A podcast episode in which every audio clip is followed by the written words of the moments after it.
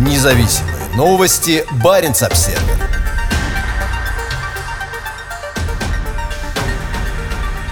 Мурманчанина обвиняют в терроризме из-за поста о Путине. Через полтора года после призыва во ВКонтакте к смерти Владимира Путина Олегу Ковалеву грозит до 7 лет заключения по обвинению в терроризме. В декабре 2019 года мурманчанин резко высказался в отношении президента в соцсети. Ковалев призвал к возвращению смертной казни в России и повешению Путина и всей кремлевской элиты. Путин убийца, Путин вор, смерть фашисту Путину, смерть всем его приспешникам, даешь революцию в России, написал Ковалев, сообщает портал ОВД-Инфо.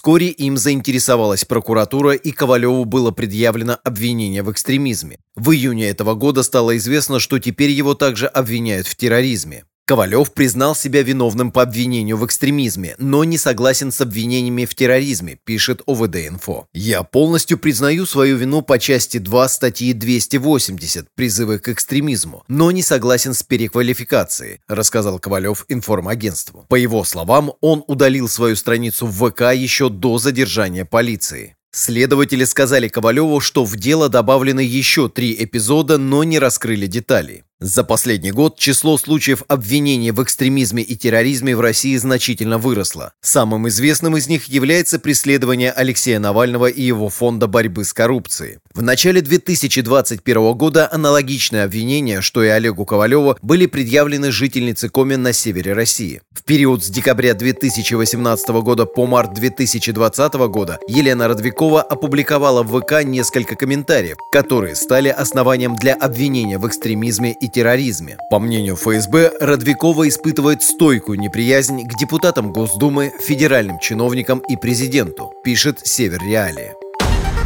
Независимые новости. Барин обседный.